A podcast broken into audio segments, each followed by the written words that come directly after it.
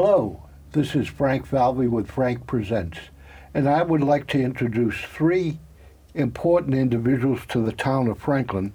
Sitting uh, beside me is Cathleen Liberty, who is the health director.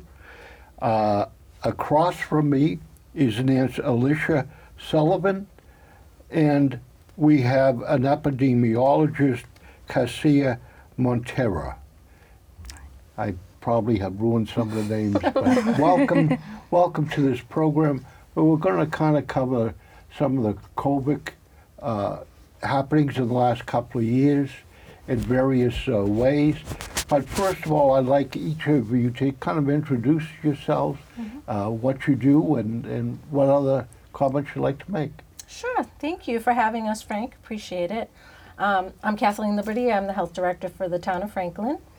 Um, I have been here since December of 2019, and I oversee um, the epidemiologist, the public health nurse, a regional environmental health agent, uh, a health agent, and um, an administrative assistant uh, for the town of Franklin. And um, I also represent the Board of Health, which is a three member board. So Bridget Sweet is the chair, um, Jeff Harris is the vice chair, and Timothy Cochran is the member. Um, and so that's an important role that I play in the town. Yeah, so my name's Cassie Monteiro. Um, I'm a regional epidemiologist for the Metacomet Public Health Alliance. Um, those towns cover Franklin, Norfolk, and Wrentham. Uh, my main duty in this job is to study, track, and prevent diseases in those three towns. Um, I also kind of focus on the social determinants of health, um, whether the whether it be communicable diseases such as COVID-19 or foodborne illnesses, to do case investigations on, or um, access to care, food insecurity, um, and other things to help the community as well too. Hi, I'm Alicia Sullivan. I'm the public health nurse for the town of Franklin.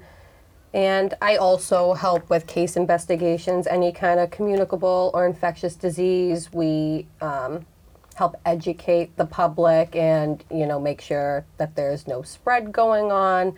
I also do home visits, help with medications, vaccine clinics if it's COVID 19, flu clinics, um, blood pressure clinics. We do an array of things. And, you know, what's really important to me is we have been trying to do a lot more community education and programs like that. Um, so that's been a lot of fun to focus on that lately. What, what has been your overview of the last couple of years with the coronavirus? My point of view? No, your overview. Oh, my O- of- overview. Overview of what has gone on. Yes. So the overview for the public for local public health has it's been enormous, um, an enormous undertaking in that um, the governor set um, rules and basically mandates on um, mask wearing, on um, the restaurants, uh, on retail stores, and you know, and asked the local boards of health to enforce his his mandates for uh, to protect the public from the coronavirus, which was an, an enormous undertaking because as you know, the governor would say the local boards of health, but that's just the director. The local boards of health, the boards of health, they don't generally get involved with any type of activities in the health department. So this was really on myself, and at the time, the town contracted with the VNA, um, and so we had a public health nurse uh, or nurses that did the contact tracing and, and helped me and guided me um, because everybody was calling the health department to discuss what to do and how to do it. Um, so it was quite an undertaking, um, and it had very had a lot of layers um, because in the beginning we didn't know anything about the virus, and so I would have people calling that they were so fearful. I've never experienced that before, and and how do you how do you put someone at ease knowing that this virus could be fatal if if not you know um, if not responded to properly? And so then once the, the fear came and then the mandates came and it just it was an absolute whirlwind for every health director in 351 towns and cities in the state of massachusetts yeah. i could go on another hour or so but i'll leave it at that Let, let me uh, say that um, the death toll nationwide is well over uh, a million uh, individuals.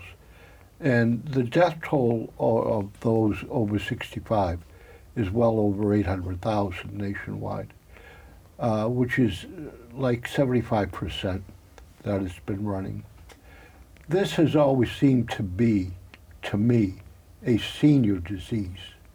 It, it, it, may affect children, may affect younger people, but it's a senior disease, and I've really never experienced the news media getting into any deep detail as as to what's happening in the senior community and where the deaths are occurring, um, and maybe you know how to prevent it. So I'd like to begin uh, by asking, as an epidemiologist, what what how have you found that coronavirus uh, uh, affects seniors particularly? Yeah, absolutely. So I, so on the health department's website, um, I have a dashboard there which um, you can see all the cases weekly, total, uh, vaccination status, and deaths uh, related to COVID-19, as well as gender, age, and race. So within there, a big thing is with the deaths. Um, all deaths in Franklin since March of 2020 have been people 55 and older. Um, there hasn't been anyone younger than that. Um, but at this point, I think the most important thing um, for the older community is vaccinations. Stay up to date with vaccinations. Um, get your primary series, get a booster dose, or your second if it's um, time for you. Um, another, we have COVID vac, um, COVID clinics. We have one on August 10th coming up for booster doses for people. Um, I think just following the Massachusetts Department of Health guidelines to keep everyone safe. You know, wear your mask in indoor spaces around people. Try stay six feet apart. Um, don't go into crowded areas. You know, just follow those guidelines, and hopefully people can stay safe. How many how many deaths have occurred in Franklin? Um, I want to say I brought my dashboard. I, want wanna to say, 65, 64. 64, 65. Yeah. I think. A lot of data, so can't That's remember okay. everything. Around around that. Yeah, 64, 65, I'd say. And do we do we track at all where those individuals were living? What kind of setting were they in? Uh, nursing homes? Were they uh, in uh, condos? Were they in, in private residence? Do we track at all uh, where those individuals were residing? So I know there have been, you know, outbreaks at, um, you know, some assisted living communities, and but people have been in their own homes too. It's kind of all over the place. I haven't exactly run the data yet. We could. It's it's a possibility. Yeah, there we are could do that. addresses listed for people, and something that we keep track of. We we look for trends when we're doing our reports and being on the computer, and um, if we notice. The, we know the addresses of the assisted livings of the nursing homes in the area. So if we see more than one or even just one, we actually go and we'll call like an infection control person there or a manager and we'll check in and see how they're doing. And at this point, because we are two years into the pandemic, they know what to do, but they still do contact like the Department of Health if they do need help trying to contain a spread. Um, even though now compared to two years ago where we were all having issues with having PPE in places to go and Wh- keep What, what, Oh, um, define what is PPE? personal protective equipment. So masks, gowns, gloves. That was an issue a few years ago. Um, you know, people reusing N95s, not having adequate personal protective equipment in hospitals and nursing homes. So now all that stuff is provided and, you know, COVID testing. It wasn't as available a few years mm-hmm. ago. I remember I was working in the hospital when the pandemic first happened and my unit turned into a COVID unit. And I remember we really suspected someone. and it was hard to get the testing done at first because they weren't getting like better with any of the treatment that you know it was it was challenging in the beginning finding what worked um, but now we have come so far in the past two years and something else at the franklin health department. We acquired thousands like five to six thousand iHealth the rapid home test kits and we have supplied um, they're for the community but we have supplied them to the independent livings and assisted livings just because if there's a need we of course want to help In a setting like the Housing Authority here in Franklin, Hmm. Yeah. Senior Housing Authority, Yep. which is a pretty large complex. It I'm, is. I'm not sure how many people are there, but it's a great number. yeah W- That must have been a special concern of spreading. Uh, h- how did you handle that type of situation? So I actually probably go there once to twice a month right now. So I wasn't here in the beginning of the pandemic, but I do know the firefighters actually went there and gave people their vaccinations at the housing authority. And I'm actually going to be going back there August 10th to go and give boosters for anyone who wants them.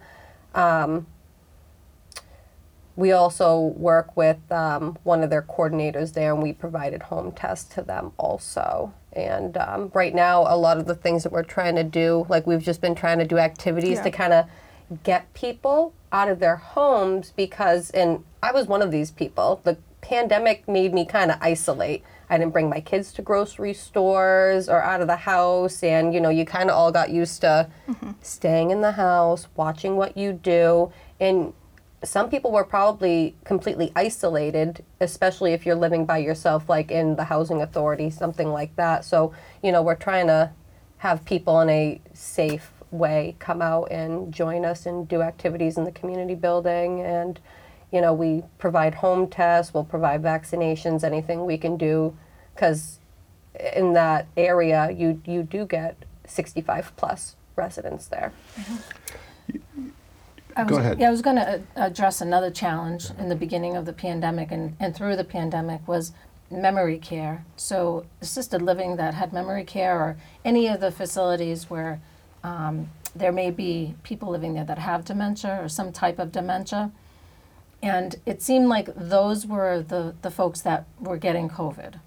And because they didn't know, they couldn't remember to wash their hands or socially distant, tho- those were the people that were actually causing a problem in, in these assisted living. Um, and that was really hard because in the beginning I was dealing a lot with, with um, you know, the infectious disease nurses and such about because once once COVID hit, even one person who didn't wash their hands after they coughed or sneezed, or you know whatever whatever the symptoms were, it would go through the, the place like wildfire, and it was really just you know just disheartening because we we lost eleven people in one of the facilities in a few weeks. And it, it, they were just dropping like flies. And it was really horrifying. Now that was early on, I gather. yeah it was early on. So, so based on that, what did you learn and what practices might have, have now been put in place?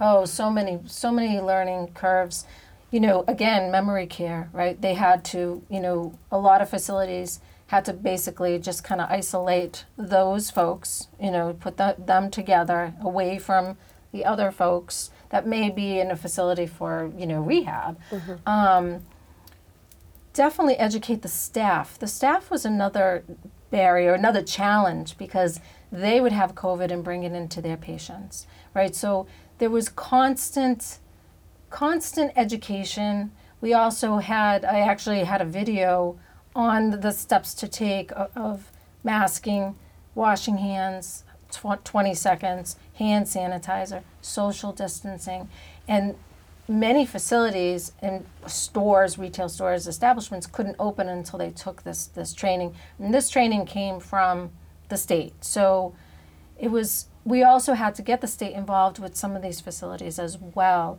Um, if they didn't have enough masks, they didn't have the proper, you know, resources, I guess I might say, because there's so many. the state would provide these individual facilities with whatever they needed um, to try and beat this challenge of losing their patients. Um, and it, it, in, it, with COVID, they could actually th- be fine one minute and then the next minute not drinking, nothing, and just slide downhill. Um, as I'm sure Alicia could attest to, it being in the hospital and losing patients, it's really um, unexpected that they go so fast. Is that your experience in the hospital? The first surge, we definitely got a lot of people from nursing homes, and um, yeah, they didn't fare as well in the beginning. You know, the treatment options are kind of different two years from how they were back then. Um, you you definitely saw more deaths in the beginning than you do now. You know, the biggest thing that Cassia went and touched upon, especially with the vaccination. I actually have something here from the CDC. So, adults 65 years and older who were fully vaccinated with an mRNA COVID vaccine, so the Pfizer or Moderna vaccine, had a 94% reduction in risk of COVID 19 hospitalizations. And even people who were only partially vaccinated had a 64% chance, like decrease from hospitalization. So those are big numbers there. So, you know, now that we have the vaccines out, different treatment options, even now, look at the Paxlovid that people, that's um, like an antiviral that they can take when they find out that they have COVID 19 if you're um, moderately at risk to go and get sick, which uh, you know, with age, you do have people with more cor- comorbidities, diabetes, hypertension, things like that, that could make you more sick, COPD. Um, so the vaccinations are important. Also, if, you know, depending on what your situation is, if you're immunocompromised, you know, try to socially distance. If you feel more comfortable wearing a mask indoors, wear a mask indoors. Attend things that are outside where the chance of, you know, transmission is reduced. The the uh, do we need to rethink uh, how older people over 65 how they need to live and in what types of settings they need to live in because of this disease could happen in another uh, six months be you know so do we need to think how older people should be living in what type of setting? So, you know, that's a good question. Unfortunately, a lot of people who need to be in nursing homes and assisted livings, they kind of need to be there. You know, the the option to go and be like, I'm gonna go and buy a home when they may need like more monitoring or help if it's with their medications, their activities of daily living. That's not an, you know, it's not an easy thing for people No. to do. But the facilities, like, excuse me, the over 55 um, facilities, they're really in good shape now. Yeah. They're really in good shape, and they, if we had an increase, they would go back to the way they were, um, you know, setting up the dining rooms, you know, social distance. They they would go right back to the practices that we put in place when the pandemic was was rampant. Um, and I think that there's a lot of knowledge around this now. There's not in the very beginning, no one had any understanding of why. Why do people need to be six feet apart? Why? You know, why do I have to wash my hands for 20 seconds? Why are you telling me what to do? Um, was another thing. And so we really worked hard in, with these facilities, physically going there and saying, okay, you know, let's move these tables apart, you know, me- measure if you have to. Um, but we spent a lot of time getting these facilities in place to have this policy, right? And I requested policies from the facilities that I would get complaints from. Over 55 communities, I had people calling worried about their mother, their father that were there. Things weren't being done right. Um, and so I would physically go there and say, okay, this is what we're going to do, and you're going to provide me with a written policy so I can hold you accountable. Because it's not it's not getting them in trouble, but it's it's it's making them understand that they are um, that what they do, their practices, affects a person's health, and that was really hard to get through because we didn't have a good understanding of what the pandemic was all about, the virus was about. even with the flu, I was, because of the COVID virus, I was shocked to find out how many older people die uh, from the flu. I I mean, Shocking. the, the number is really quite high. It is. I don't have the exact Yeah. number, but yeah, it is on the it is on the higher side. So For flu. the COVID is going to mutate and mutate, and i- it's not. I, I don't see it ever going away. It- we're going to have to factor it in, like some sort of possible flu shot. Um, if if if that is the case, um, we always need to be vigilant against new strains, and we need to come up with uh, effective ways of, of effective injections. I- Is that going to be a possibility? I mean, are we going to reach a point that every fall, the COVID, we got to have two shots or one shot or? And no one is no one's talking about it. Yeah. No one's mentioning it. And if you if you look at the flu, right? So there's different strains every year that we have to protect ourselves against. It's the same with the with any virus in the mutation process. But I'm under the understanding, and I'm not a scientist, that you know as it mutates, it gets less and less and less dangerous. Oh, really?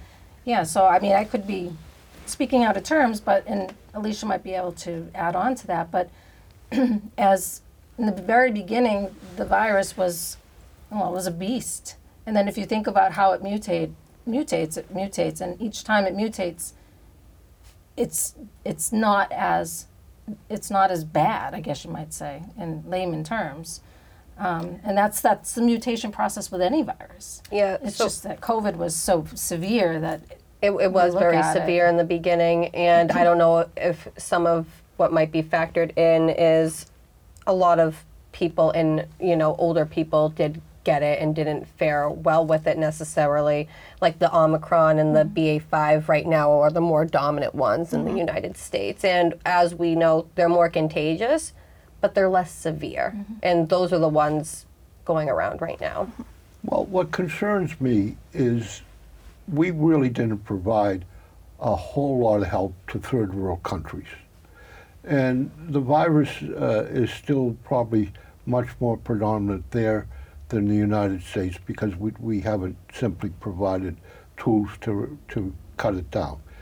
And in my mind, at some point, a mutation is going to get worse.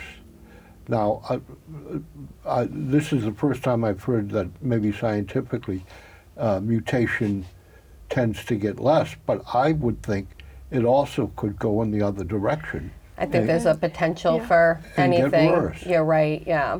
And, and so one of my concerns is we need to think not only of the United States, but we got to think of how we help, particularly health workers in other countries. Am I off base or? No, I, I think you're right. And, you know, in other countries, things could even be underreported if they don't have the same testing capabilities that we have. Um, you know, even we could see a decrease in numbers, but so many people are doing the home test now that that's why you could be seeing a decrease in numbers, like statistically. But I agree with you that there, it, it could be an issue. Besides COVID 19, I understand you're, tra- you're probably tracking other types of viruses, and what else do you track? Yeah, absolutely. So any communicable disease that comes into MAVEN, which is our Massachusetts Virtual Epidemiological Network, so we get notified of any communicable diseases in Franklin, um, Wrentham, and Norfolk. I also see as well. Um, but I think like the big ones um, that we can focus on are foodborne illnesses, Uh, I'm sorry, what? foodborne illnesses. Yeah. Um, I think that's a big one. So, and it's just educating the public what they should be doing, such as when you go grocery shopping, make sure you wash your fruits and vegetables. Uh, make sure you wash your hands, especially after touching raw meat. Um, don't, you know, cut fruit on the same board that you were cutting meat on, or there's meat. Um, just wash your hands, especially after going to the bathroom, maybe changing diapers after picking up. um, pet feces, uh, things like that. And what else? I think another big one is um, Lyme disease that we see. So, again, educating the community. Make sure when you're outside, you walk in the middle of a path and try not to brush up against um, was um, like bushes, wear long pants and long um, sleeves, wear light colored clothing, um, just do a full body check, make sure there's no ticks on you. Um, those are the biggest ones that we see, um, especially that I've seen at least the past six months that I've been here. And the biggest thing is just educating the community, doing what we can to make sure um, that people don't get it. Prevention is the key. So. I'm really old, and back in my day, lice was a problem in schools for kids. Uh, and also, uh, on, on some occasions, scabies was a problem. Are those two things still a problem, or are they kind of disappeared? They're not I reported. yeah. They're not reportable communicable diseases. Oh, they're not? They're not. No. Scabies isn't? So there's a list of what's reportable, and I want to say those are not. Who decides what's reportable?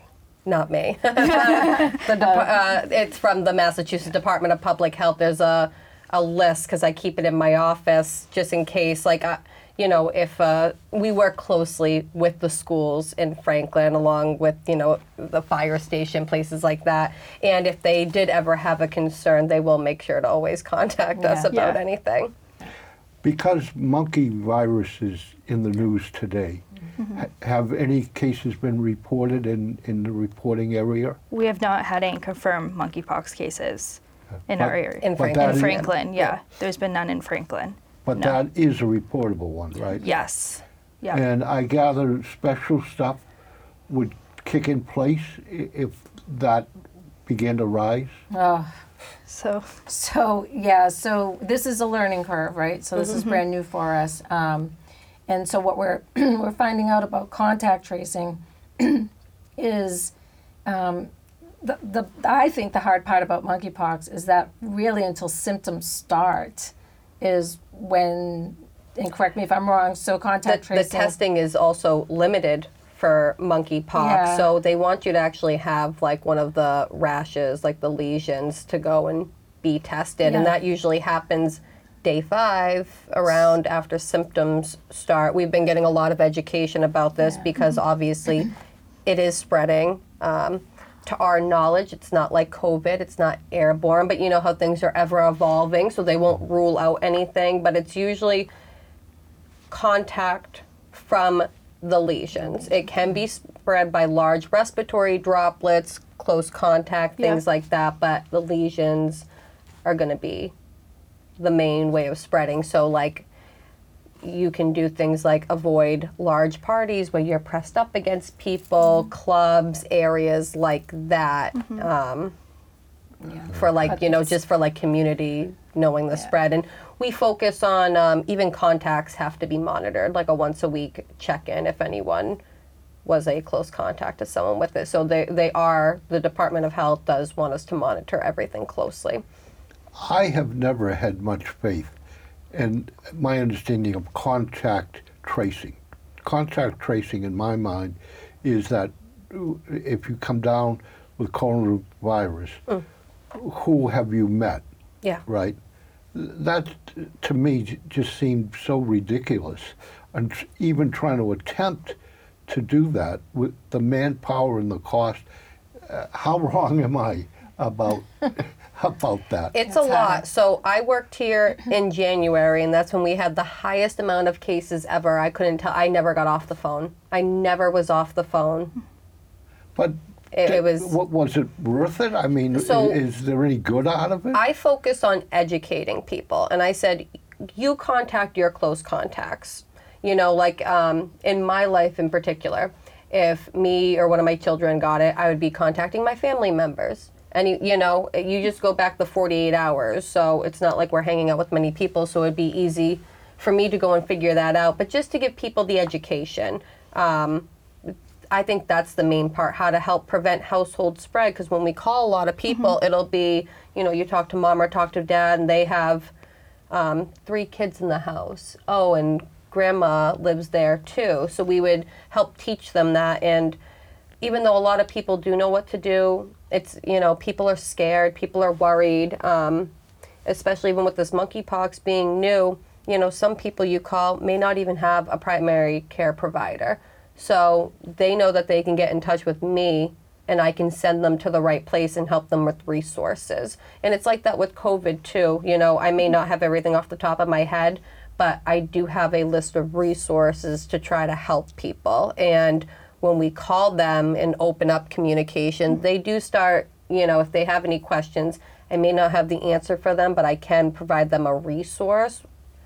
So I, I understand what you mean. Contact tracing, it's too difficult, especially with the high numbers we're getting. But just to, do you have any questions about anyone in your house? Contact anyone that you know that you're around a lot. I'm not saying contact the grocery store or the post office you went to, but let's say you work in an office and you were there the day before, or you know you were with a family member. Um, I would just give those people a heads up, and that's all I recommend to people. I do know what you mean, though. It's it's tedious. It, it's crazy at this point. You know, people at this point should take that responsibility into their own hands and contact their own people that are in their life about it. Well, and that's what's good about the app that the state came up with. So you can do your own contact tracing um, uh, Yeah. via that app. I forgot the name of it. I forget but the name of it, Yeah, but- I mean, but they did make you know make people accountable and say, all right, if you if you have been exposed and you have it, then you know you have to let people know. That way they can. Otherwise, it's just going to continue to spread, spread, spread, spread, spread. You know, I think contact tracing contact tracing is very important. yeah, you should care about the other people's health in your life because you don't know what someone's you know circumstances. If someone you know they could have a family member with mm-hmm. cancer, or you know what, I was just a close contact to someone with COVID. Maybe I'm not going to go and see my 80 year old mm-hmm. grandmother tomorrow. Maybe I'll wait. You know. Or even in, s- Yeah. in schools and daycare facilities mm-hmm. too. Um, it, it was an enormous undertaking for the schools to do contact tracing. Yes. And I know you've been involved in the that poor as well. schools doing all that. Yeah. It was a lot. It was a lot, but where family is involved, it's important that the family is aware. I think the hardest part was the quarantine. Uh, Some some families of, of four would have to quarantine for 30 days, making it very difficult for their jobs Mm-hmm. and, and you know just living in general. I think that was the most difficult part for families. Yeah, I for was one of those people. It was terrible. Almost a month. Yeah, it was You like have to three weeks. keep It was like waiting. three weeks because it took each person to go get it. You know, Yeah. it went down the line through the house. And some people are alone, and, and during isolation or quarantine, um, you know, we could offer them um, food, like we could deliver food, boxes of food to them if they needed it. But a lot of people are um, didn't take us up on that offer, or maybe, you know, didn't. I, I don't know why, but we worried a lot about those people in isolation and quarantine that may be alone. Um, I think that was a very would think difficult so, yeah. time. Yeah. And, and I would, that, that's an item that crossed my mind, particularly again for the elderly. How did they get food? I Yeah. mean, uh, uh, I know stores had special hours that they could go in the morning, and now it seems like a big industry to call a store and they'll put it up and you can yeah. drive by. Uh, but that's more recent than it was during the pandemic. Yeah. How, how did they get food?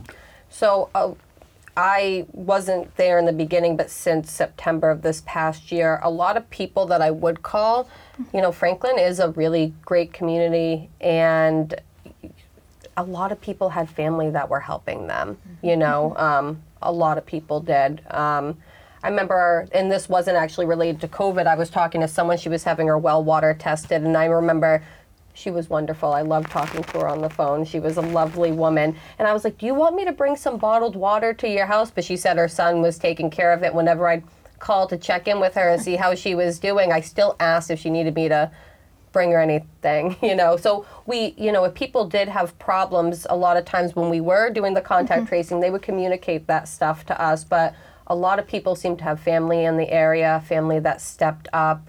But I, I do agree with you. It is, you know, worrisome if they really did need something and maybe we're too prideful to Yeah. ask. Um, something we're actually been doing the past few months is we've partnered with the Franklin Food Pantry. They're such an amazing organization in this town, and um, they're doing mobile food pantries now. And we have started that at the um, Housing authority. thank you, the Housing Authority in Franklin, and we're going to be doing that once a month. Yeah, we're trying to address food insecurity. Mm-hmm. Um, and so that's that was our way of partnering with them. And I Yeah. think it's what every fourth Wednesday. Yep. Every fourth Wednesday of the month, and they have um, shelf-stable food, produce, uh, dairy, and meat products. Yeah, so many well, things. yeah. yeah, they do so a much great food. job. I have an unusual question. Have you ever heard of the nursing corps? And I haven't. The nursing corps. What do they do? I, I don't know, but in in the uh, Biden COVID relief bill, there was money that went to a nursing corps and money that went to some local affiliate, uh, n- not necessarily here in Franklin, but in the bill for uh, some sort of uh, organization that people, doctors and nurses, and formed a, like an emergency council or. Probably Okay. the Medical Reserve Corps. Yeah, it's the Medical Reserve oh, Corps. okay. Yeah. Yeah, they're. We actually met great people from that to help with our vaccine clinic. So um, we were one of the first people, you know, to go and jump on the 5 to 11 vaccines when that was coming out. That was like a big undertaking that we did. Mm-hmm. And we needed vaccinators because our clinics would fill up. We'd have 300 at mm-hmm. the two big ones that we had in the beginning. And we got vaccinators from the Medical Reserve Corps to help mm-hmm. us. And they're wonderful. Have a vast. A lot of them have vast experiences, and you know, especially the pediatric nurses. That was great to have them there to vaccinate children. Um, we belong, Franklin be- belongs to the Greater Grafton area, for Yeah. the Medical Reserve.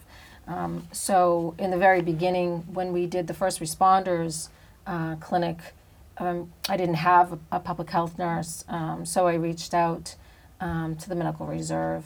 And as it turned out, we didn't need them at the time, but they're they're Johnny on the spot. They're wonderful. We actually still have one of our medical reserve that um, Wrentham hired as uh, continuing contact tracing for us. Um, so they, they were a real lifesaver. Um, I don't I don't think we use them for the first responders, but definitely for our boost our um, vaccines for the children. Yeah, they're great. So that uh, a lot of funding in in the COVID Biden COVID program went to them. Uh, What has filtered down to the town of Franklin from uh, that COVID uh, Biden relief plan? I think that would be more of a question for the town administrator. Um, that he, he managed. Well, I mean, that. in the medical, uh, are Oh. you funded out of that the Biden I plan? don't think so. no, she's not. She's not. No, well, you know, uh, not that I know of. It was, we're funded. Um, the epidemiologist position is funded through the DPH, The Um, Depart- uh, uh, Department of Public Health.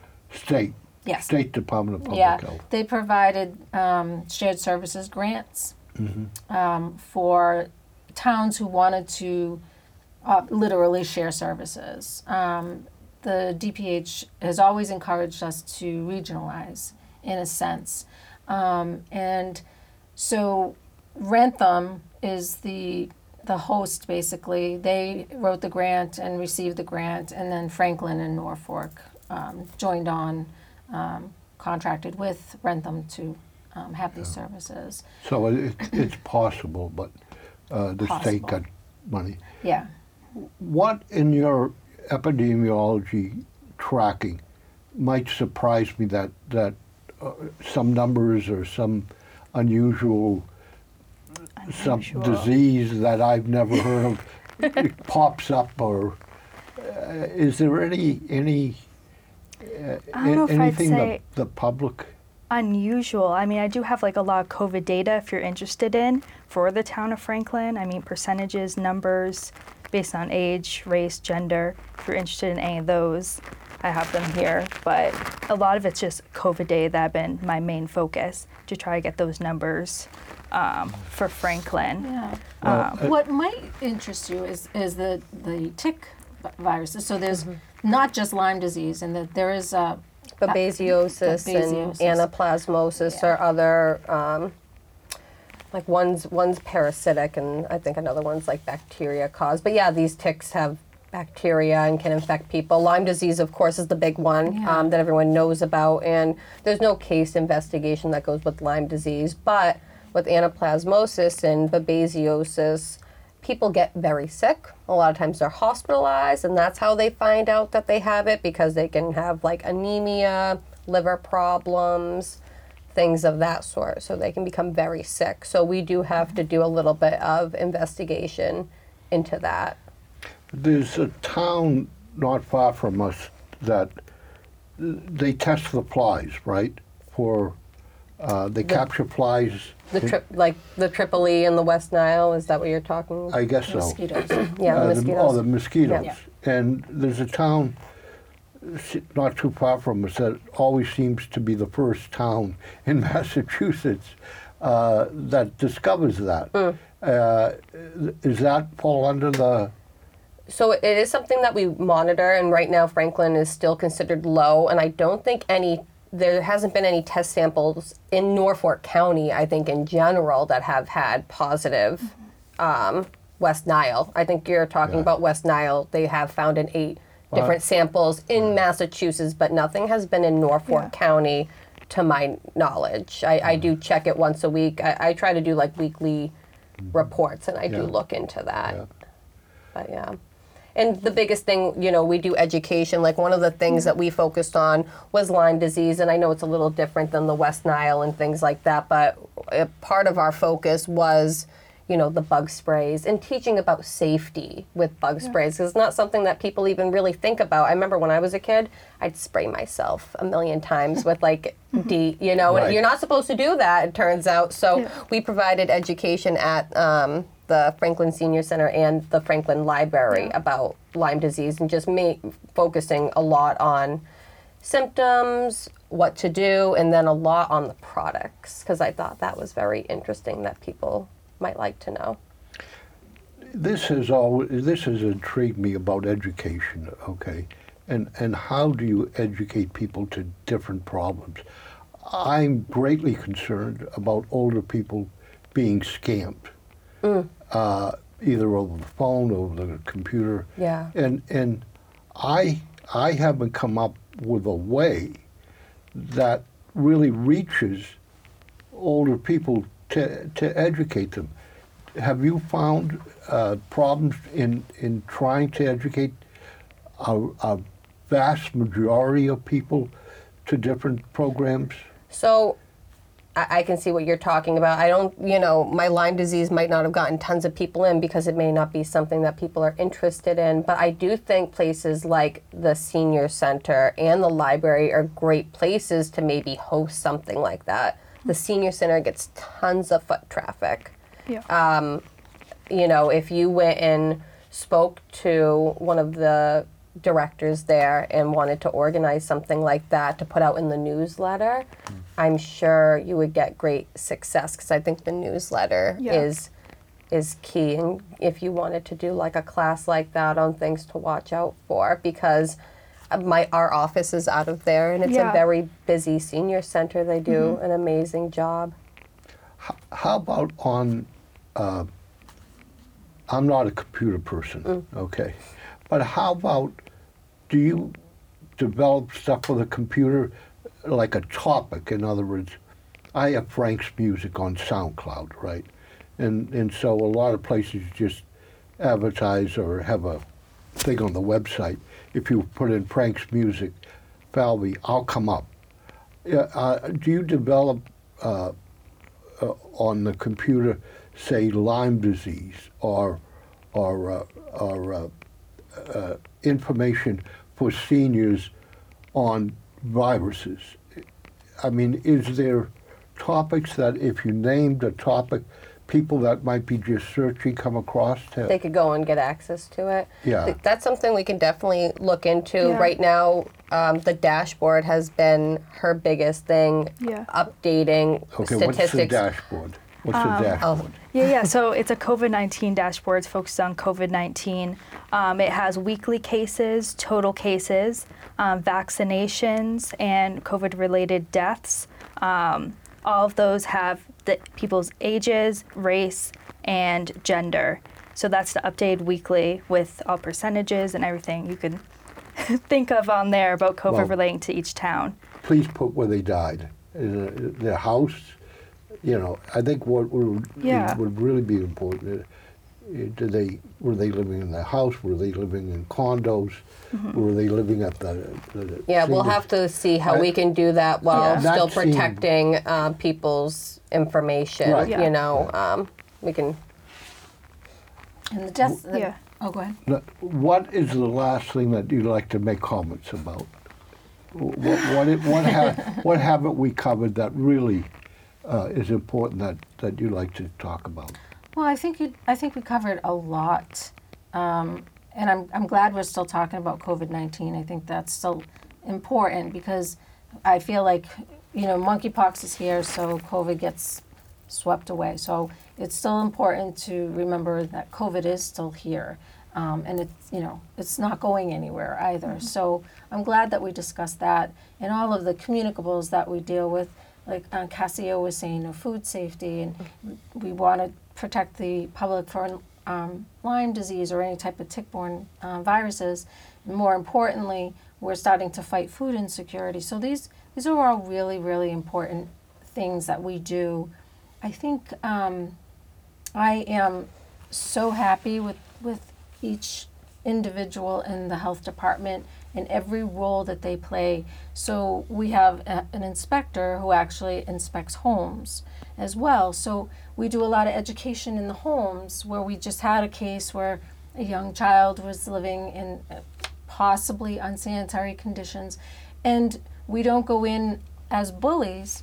I'd like the public to know that we go in to provide education and how can we help and what resources are you do you need or are you, are you lacking? Um, and a lot of people it's a, when we go into their homes it's an invasion. So and they're afraid when the board of health calls or the health department calls with you know because we received a complaint from police etc but my staff is is just they're they're they have empathy they have sympathy they're just wonderful out in the field. Um, the health agent is fantastic. So and we all address i think we all address all of the health, public health issues um, together um, i i actually kind of go outside the box a little bit and i started doing podcasts with steve sherlock addressing public health issues that have increased over during the pandemic, such as domestic violence and neglect and um, mental health, substance use. So those those topics are still very important to me, and not topics that we talk about at the dinner table. Um, so, I guess in in I could talk about public health forever, but public health is everywhere, and and our health department is here for our community and enormous, many, many ways that we can contribute to.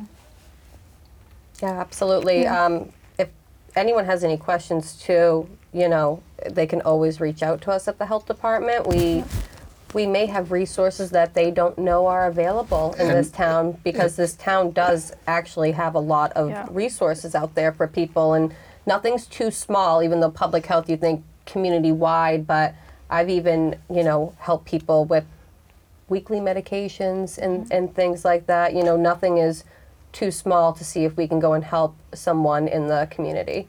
Alicia Sullivan, what, if people want to reach you, how could they do that?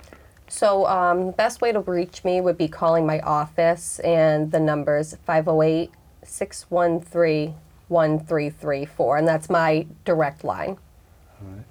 And Cathleen Liberty? Mm-hmm.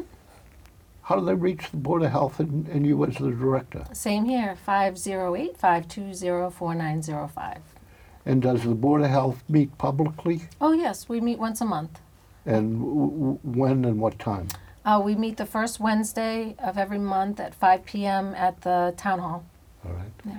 And uh, do you, uh, uh, Cassia, deal with the public, or is most of your work uh, just uh, statistically? No, no, no. I work with the public too. I get phone calls all the time. So if anyone ever does have any questions about COVID, any other disease, or need resources, they can call me at um, 508 613 1341. Um, You can also use that number. We're handing out COVID 19 test kits to the public. Um, and all you have to do is drive up to the senior center, give that number a call, and I'll run them right out to your car as well, too.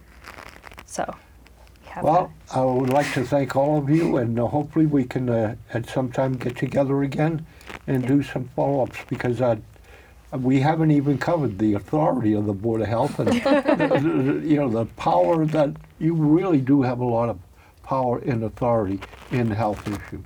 Um, actually, what, yes, so, so the Board of Health is actually one of the most powerful bo- boards there is, in that they set policy. Yeah. Um, and they can actually make um, state regulations stricter.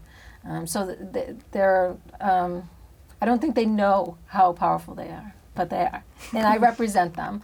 Um, so I get my, my power, my duties from, from them, so. So this is Frank Falvey with Frank Presents, uh, wishing you a, a great day and a healthy rest of the year. And uh, please, uh, if you have any comments, uh, call the studio 508 541 4118. Thank you.